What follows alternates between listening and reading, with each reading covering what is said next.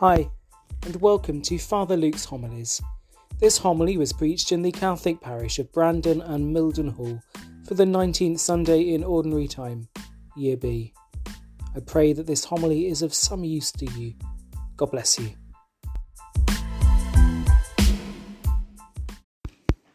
The Lord be with you. A reading from the Holy Gospel according to John. The Jews were complaining to each other about Jesus because he had said, "I am the bread that came down from heaven." "Surely this is Jesus, son of Joseph," they said. "We know his father and mother. How can he now say, 'I have come down from heaven'?" Jesus said in reply, "Stop complaining to each other. No one can come to me unless he is drawn by the Father who sent me. And I will raise him up on the last day. It is written in the prophets, they will all be taught by God. And to hear the teaching of the Father and learn from it is to come to me. Not that anybody has seen the Father, except the one who comes from God. He has seen the Father. I tell you most solemnly, everybody who believes has eternal life. I am the bread of life. Your fathers ate the manna in the desert, and they are dead. But this is the bread that comes down from heaven, so that a man may eat it and not die. I am the living bread, which has come down from heaven. Anyone who eats this bread will live forever. And the bread that I shall give is my flesh for the life of the world." The Gospel of the Lord. Praise Praise the Lord.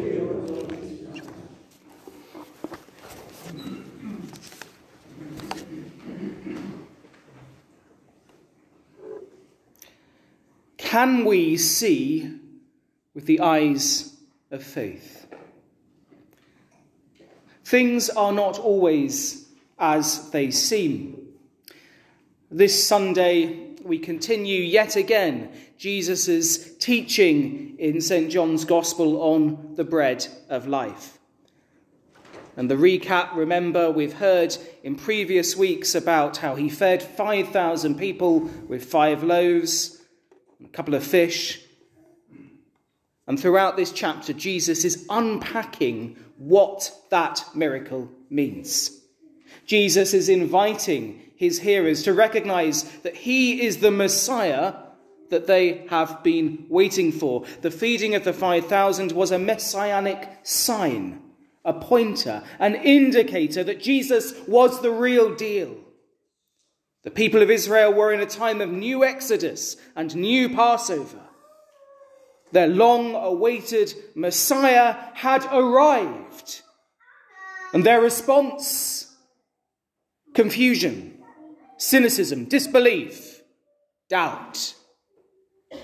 Jesus says, "I am the bread come down from heaven."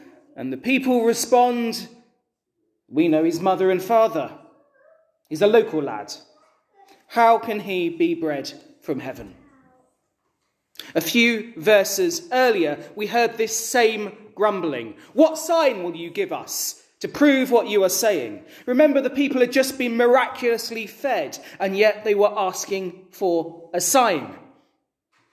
This sixth chapter of Saint John is famously referred to as the bread of life discourse, and principally is Jesus' teaching on himself and the Eucharist, the Mass.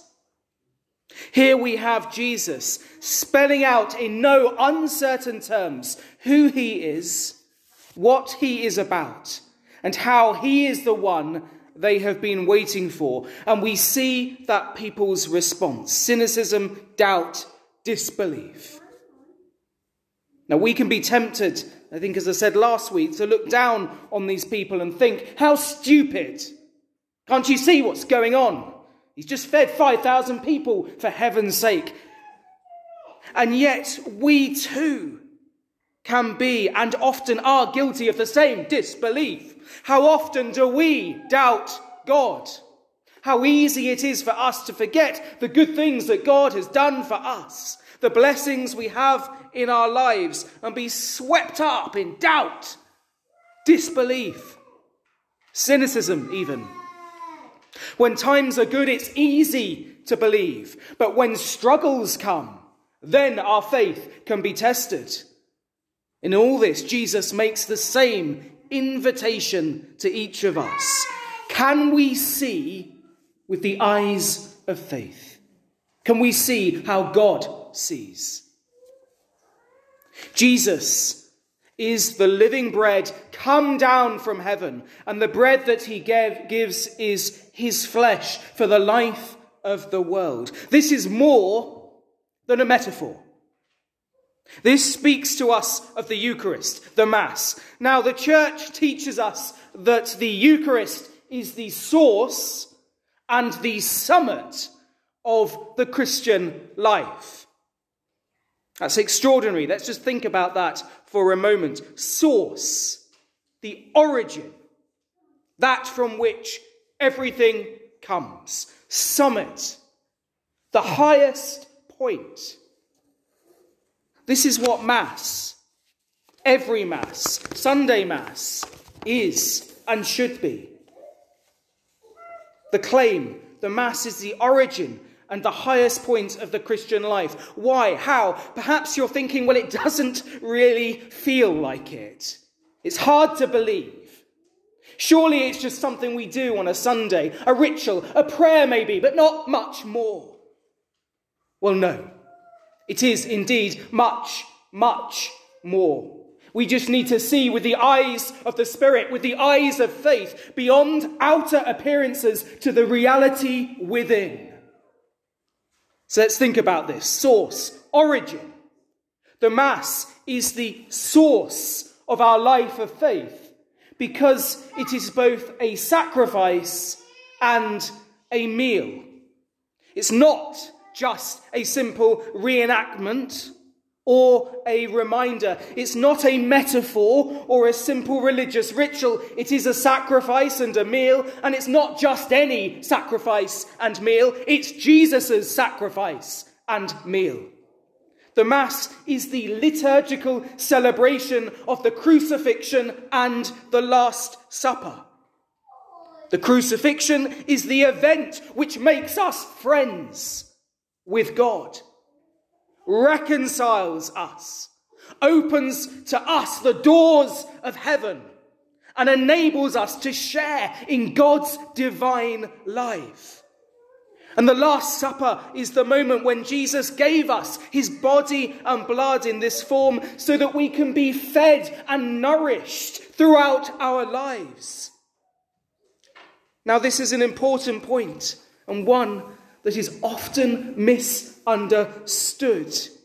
Each Mass is a representation of these events. At each Mass, we are spiritually with Jesus at the cross and with him and his disciples at the Last Supper.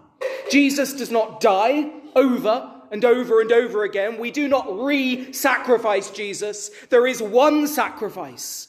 And we are transported through space and time by the power of the Holy Spirit, through the action of the liturgy, to those eternal saving events. Summit, highest point. When we come to Mass, every Mass, we meet Jesus and we are in communion with the whole Church, living and dead. We cry out with the angels and saints, "Holy, holy, holy is the Lord God of hosts." Mass is the highest point of the Christian life because it's where we concretely experience God. We receive Jesus into our lives and we are in a place where heaven and earth meet.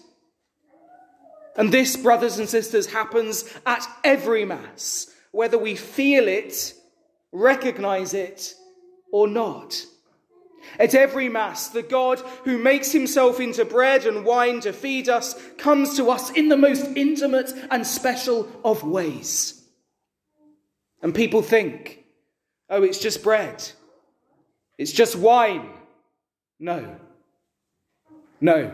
Let us be absolutely clear about this. It's not bread and wine. We are not talking metaphors or simple symbols. Jesus comes to us, body, blood, soul, and divinity in every Holy Communion. And that is why we genuflect to the tabernacle, bend down to the host, and worship.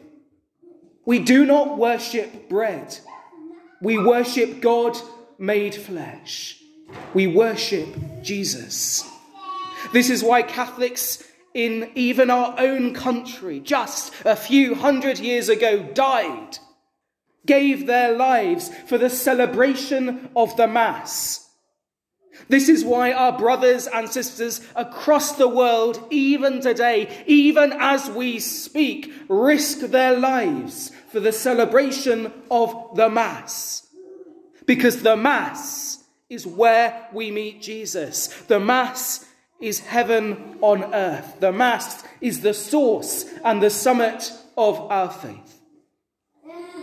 And people say, well, I don't believe it. All I can see is bread. All I can hear is that priest bumbling on. There's only a few people in this scattered church. How can it possibly be Jesus? How can it possibly be the source and the summit to me?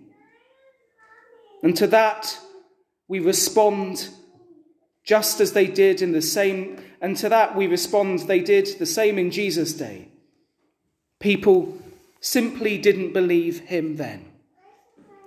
This was the problem with some of the people Jesus was talking with in today's gospel. They didn't want to see.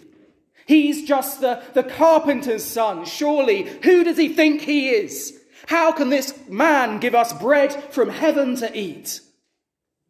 Two thousand years ago, people looked at Jesus. Some, some did see that he was the Messiah. But most probably saw nothing special. They just saw a man. Someone they knew, some didn't. But they didn't see God. They weren't looking. They didn't have the eyes of faith. Two thousand years later, not much has changed. Jesus is still here, this time disguised as bread and wine. God is still active, especially in his church. So are we able to see him? Are we willing to see with the eyes of faith? Or are we in danger of just being grumbling skeptics?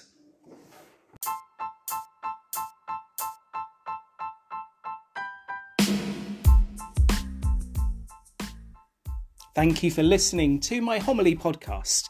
For more information about the Catholic parish of Brandon and Mildenhall, please go to our website, which is st thomas dash st john parish dot com. That's st thomas dash st john parish dot com. If you want to read more articles and stories and theological reflections, please check out my blog at father luke goy more dot com.